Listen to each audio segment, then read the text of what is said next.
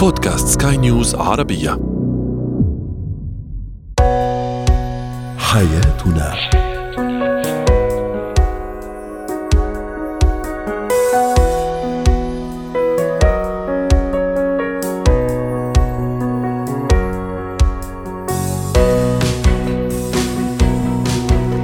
مستمعينا الكرام أهلا بكم معنا إلى حياتنا فضاؤكم اليومي الذي يعنى بشؤون الأسرة وباقي الشؤون الحياتية الأخرى والذي يمكنكم الاستماع إليه. عبر منصة سكاي نيوز عربية dot com slash podcast وباقي منصات سكاي نيوز العربية الأخرى. شاركونا عبر رقم الواتساب 00971 561 88 6223 معي أنا أمال شابة اليوم نتحدث عن النكد الزوجي. ما هي أسبابه وكيف نتخلص منه؟ كيف أعلم طفلي معاني عيد الأضحى المبارك؟ وما هو اتيكيت طريقة تقديم أو تقطيع وتقديم الفواكه للضيوف؟ هو وهي. النكد تعبير أو طاقة أو شعور سلبي يؤثر على الشخص أولا على نفسه ومن ثم على من حوله مما مما ينعكس عليه بهذه الطاقة السلبية.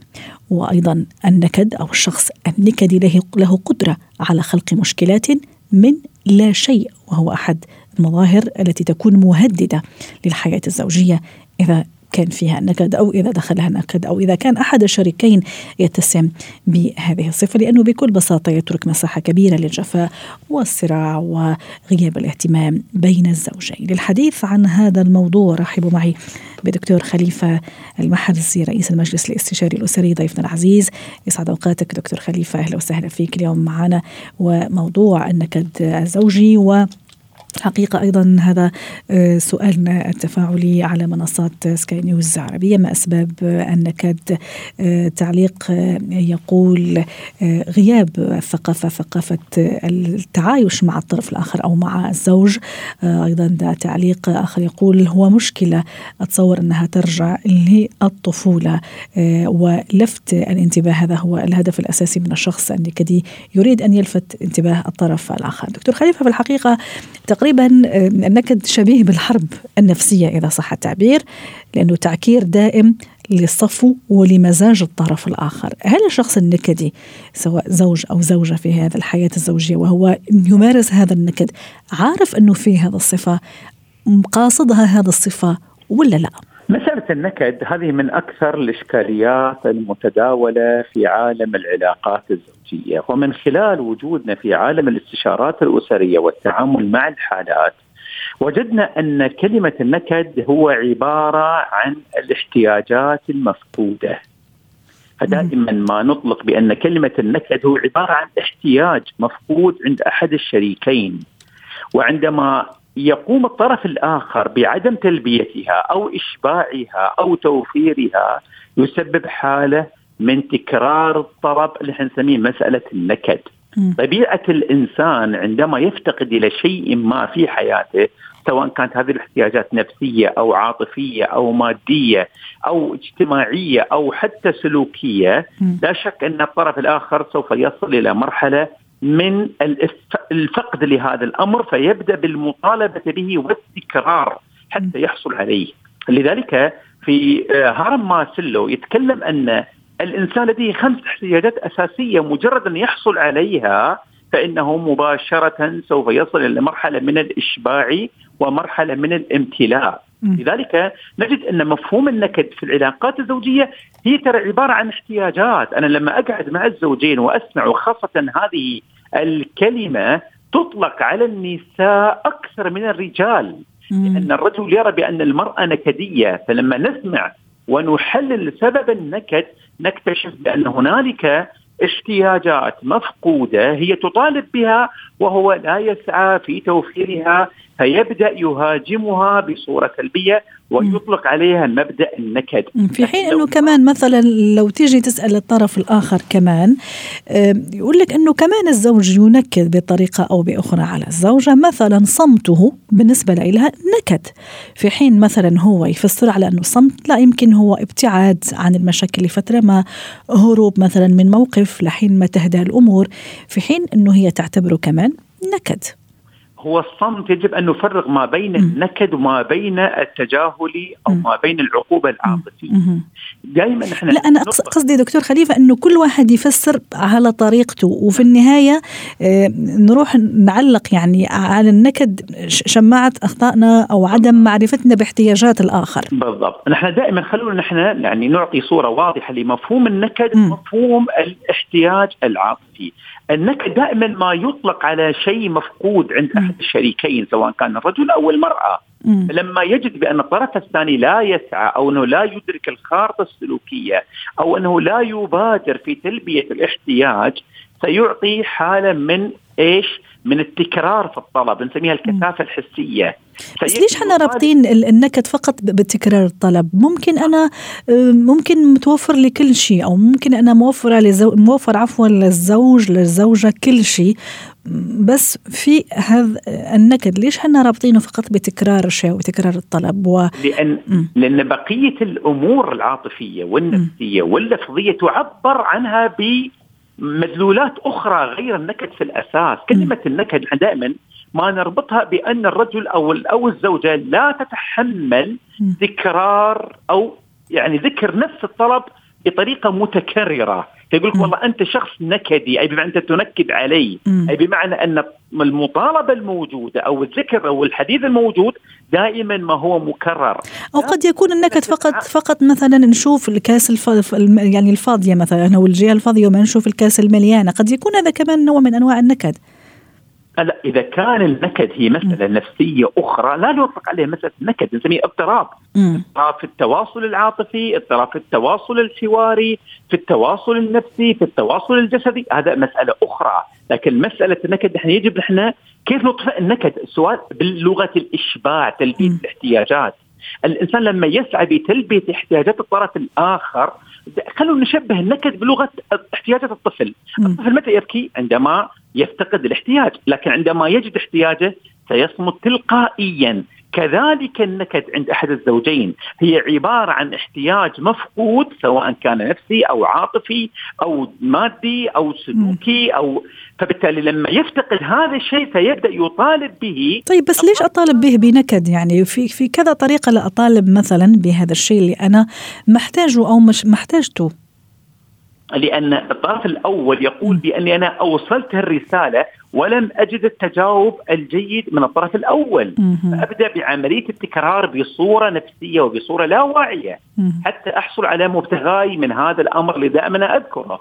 لذلك الطرف الآخر المفترض المفترض أنه لا يعني يبقي الطرف الثاني يعني الرجل مفترض انه لا يوصل زوجته إلى مرحلة النكد أكثر ما أنه يحرص على تلبية الاحتياج قبل أن أوصل إلى هذه المرحلة. مرحلة التجويع العاطفي هو الذي يؤدي إلى حالة النكد. مرحلة التجويع النفسي أو المادي أو السلوكي يؤدي إلى مرحلة النكد.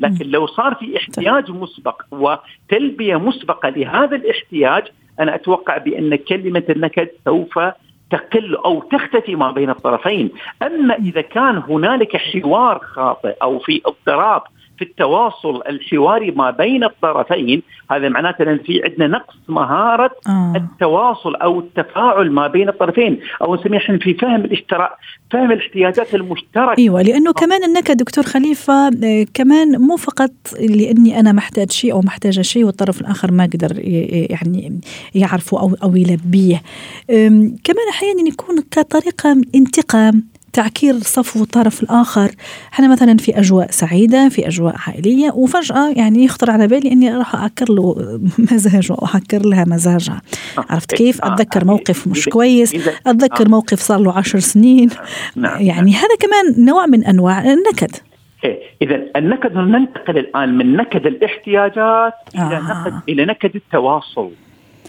إلى نكد التواصل. أني أنا شغلة كبيرة يا دكتورة. اي نعم. أني أتواصل مع شخص معين فيبدأ يتطرق إلى بعض المسائل السلبية أو يجتر السوابق أو يستذكر بعض المواقف السابقة أو يأتي ب أو أنه يتشعب في الحديث بصورة سيئة جدا. لا يسير أو لا يجاري الطرف الآخر بصورة صحيحة فيسبب حالة من الضيق أو حالة من السخط أو الإستياء أو الإحباط في ذكر موضوع خارج موضوع النزاع أو موضوع الحوار ما بين الطرفين، هذا نسميه النكد الحواري ما بين الطرفين، لذلك النكد هنا يأتي في المقام الأول النكد في الاحتياجات، النكد في الحوار نسميه النكد في الحوار، النكد في الاحتياج، النكد في المشاعر، النكد في التواصل، كلمة النكد إني أنا الطرف الآخر لم يشترك معي في إيجاد الصورة المشتركة صح. أنا أتحدث في موضوع صح. معين وهو طيب. يتطرق طيب. إلى موضوع آخر تماما مختلف عن موضوعي أنا طيب في حل لهالمشكله الشائكة يا دكتور آه طبعا الحل إني أنا يجب أن أؤمن بمسألة اختلاف الخارطة السلوكية بين الرجل والمرأة، يجب أني أؤمن بأن اختلاف التفكير والاحتياج والاهتمام والقناعات والاهتمامات مختلفة تماما بين أي رجل وزوجته.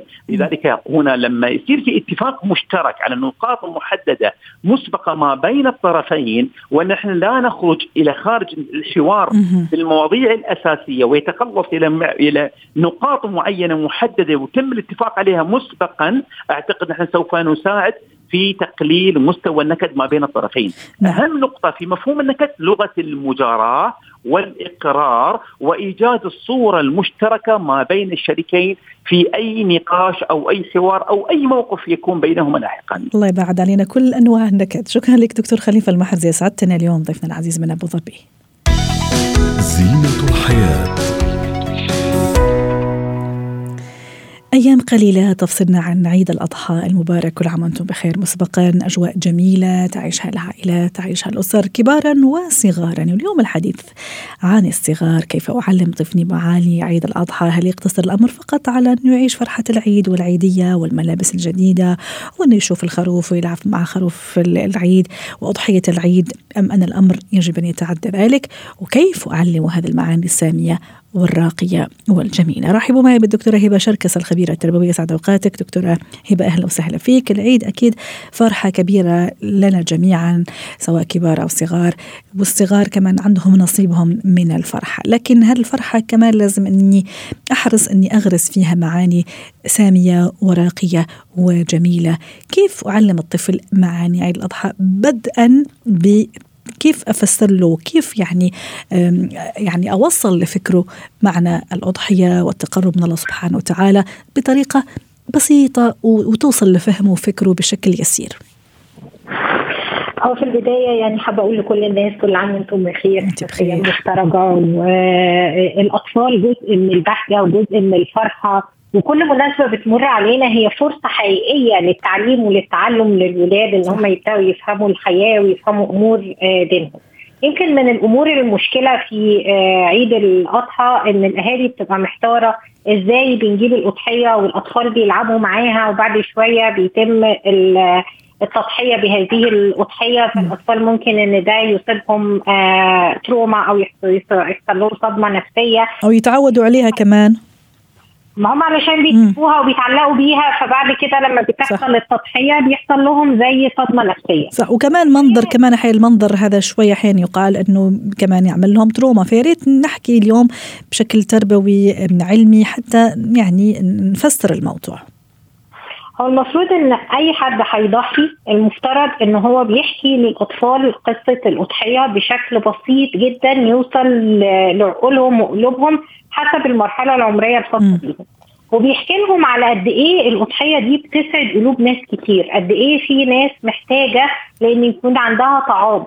قد إيه في ناس ما عندهاش طعام ممكن تكون من العيد للعيد بتستنى التضحية دي علشان تعمل الاصناف دي من الأكل ويكون فيه لحوم ويكون فيه لمة أسرتهم والولاد يتجمعوا كلهم ويفرحوا على مائدة الطعام. زي ما إحنا بنتجمع بشكل دوري في ناس بتتجمع بس على لقيمات وبالنسبة لهم الأضحية دي بتسد جوعهم وبتشبعهم فعلا تحسسهم بال يعني أعلمهم معنى العطاء ومعنى الإشراك والمشاركة. لما أنا أحسسهم بالعطاء وأحسسهم بأهمية الأضحية دي وأحسسهم قد إيه الأسر قاعدة مستنية اللحظات دي علشان فعلا تحط الأكل على النار وتشم الريحة الحلوة ويقعدوا هم وأسرتهم ياكلوا.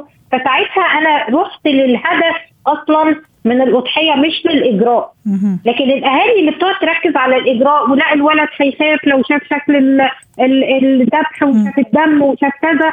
آه الأهالي دي أصلا مركزة في نقطة صغيرة جدا وراح منها المعنى الأعمق والأعظم للأضحية. ما حكوش لاولادهم قصة التضحية صح. آه الأضحية الحقيقية وإزاي. وقصة طاعة الابن أيضا لوالده وقصة الامتثال كما لأوامر الله سبحانه وتعالى. لاوامر ربنا سبحانه وتعالى وإزاي إن ربنا سبحانه وتعالى الإنسان عنده غالي وعزيز فربنا يعني آه، رفض إن ده يحصل صح موضوع العوض كمان تعويض. إن ربنا عوض عوض ده بالأضحية دي وإن من وقتها بقى من السنة إن إحنا نضحي هذه الأضحية علشان نسعد الفقراء وعلشان نعمل كذا.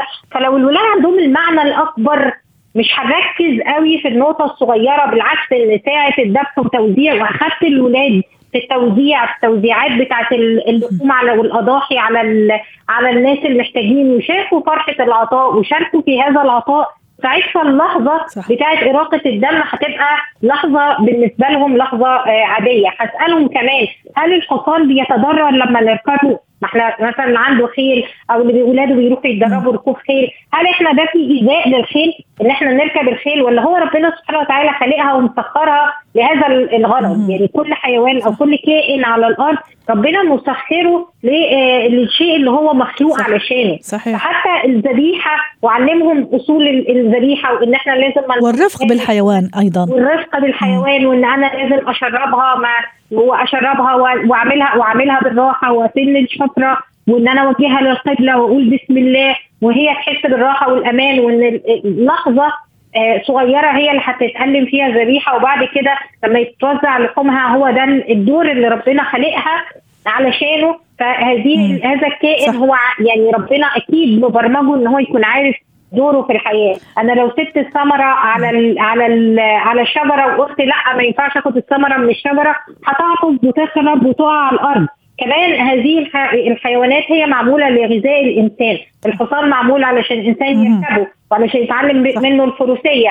فهذه الحيوانات هي مسخرة لهذه الأشياء المهم إن يكون في رحمة في قلوبنا وإن طريقة الذبح تتوفق للشريعة الإسلامية وإن إحنا ندخل السرور على قلب الناس اللي بيكونوا مستنيين هذا الموسم من صح. وقت للتاني وإن إحنا ما ندريش ورا الأشياء العكسية اللي بتيجي في الإعلام وفي الميديا إن قد كده الولاد هتتشوه نفسيتهم وكده لو أنا ركزت على لحظة الذبح فقط دون الحكمة ودون المعنى الأسمى. ودون قيمة العطاء صح. أيوه ممكن الأطفال صحيح. ويضاف لكل كل هذه المعاني أيضا دكتورة هبة مبدأ التبرع مثلا بقسم من النقود العيدية هذا رائع جدا اختيار صحيح. هدايا العيد ممكن آه، لنعطيها كمان للناس المحتاجة كمان هذا رائع. التبرع باحدى اللعب هذا أروع وأروع. ففعلا هي معاني جميلة ورائعة. وكمان حتى صح. في منطقة الألعاب والأطفال في منطقة الألعاب ممكن نقول لهم خلي دور لزميلك حافظ على دورك ما تاخدش حق حد.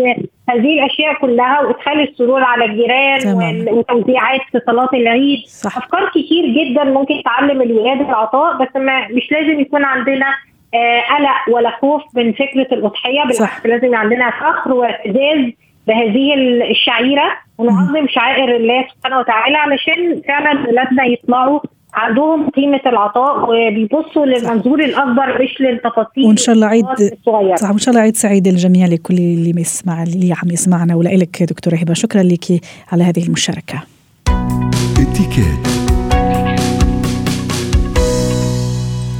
اليوم في اتيكيت نتحدث عن اتيكيت تقطيع وتقديم الفواكه للضيوف خاصة نحن في فصل الصيف فصل تكثر فيه الفواكه ويحبذ أيضا الفواكه لأنه صحية وعندها كثير فوائد على صحتنا. رحبوا معي بمرلين سلهب خبيرة الاتيكيت ضيفتنا عزيزة من بيروت. يسعد أوقاتك أستاذة مرلين أهلا وسهلا فيك. أنا عندي ضيوف أفضل أني أعطيهم فواكه أشياء باردة عصائر تعرفي في, في, في فصل الصيف. وخلينا اليوم نحكي عن الفواكه. كيف نقطع الفواكه على اختلافها؟ ما شاء الله الصيف في كثير فواكه. خلينا نقول عنب خوخ بطيخ برتقال كليمونتين كيوي يعني الخير كثير. كيف أقدمها؟ خلي مثلا نبتدي بالبرتقال. أحيانا نتعذب نتلعوز ونحن عم نقطع البرتقال. في طريقة معينة أقطعها وأقدمها لضيفي حتى ما ينحرج كمان هو عم يأكلها. نعم. اولا آه، بدي أقول آه، تحية لحضرتك وللمستمعين. هلأ بما يخص البرتقال يعني يعتبر كمان مثل الفواكه الكبيرة يعني مم. كمان المانجا مثل الأناناس الأفضل إنه نحن نكون قاصينهم قبل بوقت لأنه رح ينحرج الضيف صح. لما رح يقص فوالا. وبعدين بصراحة ما بقى حدا يقدم فواكه كلها سوا حتى بالزيارة. من الأفضل نحن نسهل للضيف وثانيا من الأفضل كمان إذا حطيناهم باوقات كثير بنحطهم بجاط كبير. والضيف بده يحط هو بصحنه أم هو ينقي عدة أشكال. الأفضل كمان نكون حاطين له يعني ملعقة كبيرة أم كل حسب كل فواكه شو ممكن ممكن يكون ملقط إذا بطيخ ممكن يكون شوكة ممكن نحن بدنا نسهل للضيف. صح. مشان هيك أغلبية العزايم عم بتصير وحتى بالزيارات عم بتصير عم بيقدموها اوريدي كل واحد بالكاسة تبعه. مشان هيك بتلاقي إنه آه مع الملعقه تبعها مشان هيك فيهم يستعملوها. أما الفواكه الموسمية مثل الكرز مثل العنب مثل أنا بقول أحلى شيء كرز وعنب بسيط وسهل. إيه. إيه voilà voilà. بس أنا بدي أقول شغلة تنضل ضمن نطاق الإتيكيت. ولا مسموح إذا أنا استعملت اصابيع اثنين بكل آه. بكل نظافة. ارجع شيل البذر كمان بصبيعي. رجاء عم بيبعدوا الناس عن الاتيكيت لأنه عم نفلسفها كثير مهم نحن ما نزعج اللي قدامنا. ما بعتذر على الكلمة ما نبزق على صوت عالي بكفنا. ما ما نستعمل الفوطة اللي موجودة معنا.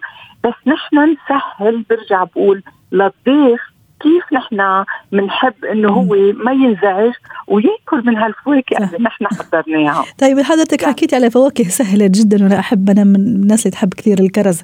نروح شوي الفواكه شوية صعبة ذكرنا في البداية البرتقال نعم. المانجا كمان نعم. الخوخ كمان. هل هذا يفضل إني أنا اللي بقطعهم وبجهزهم نعم. وبعطيهم للضيف يعني تفاديا لأي إحراج وأسهل عليه.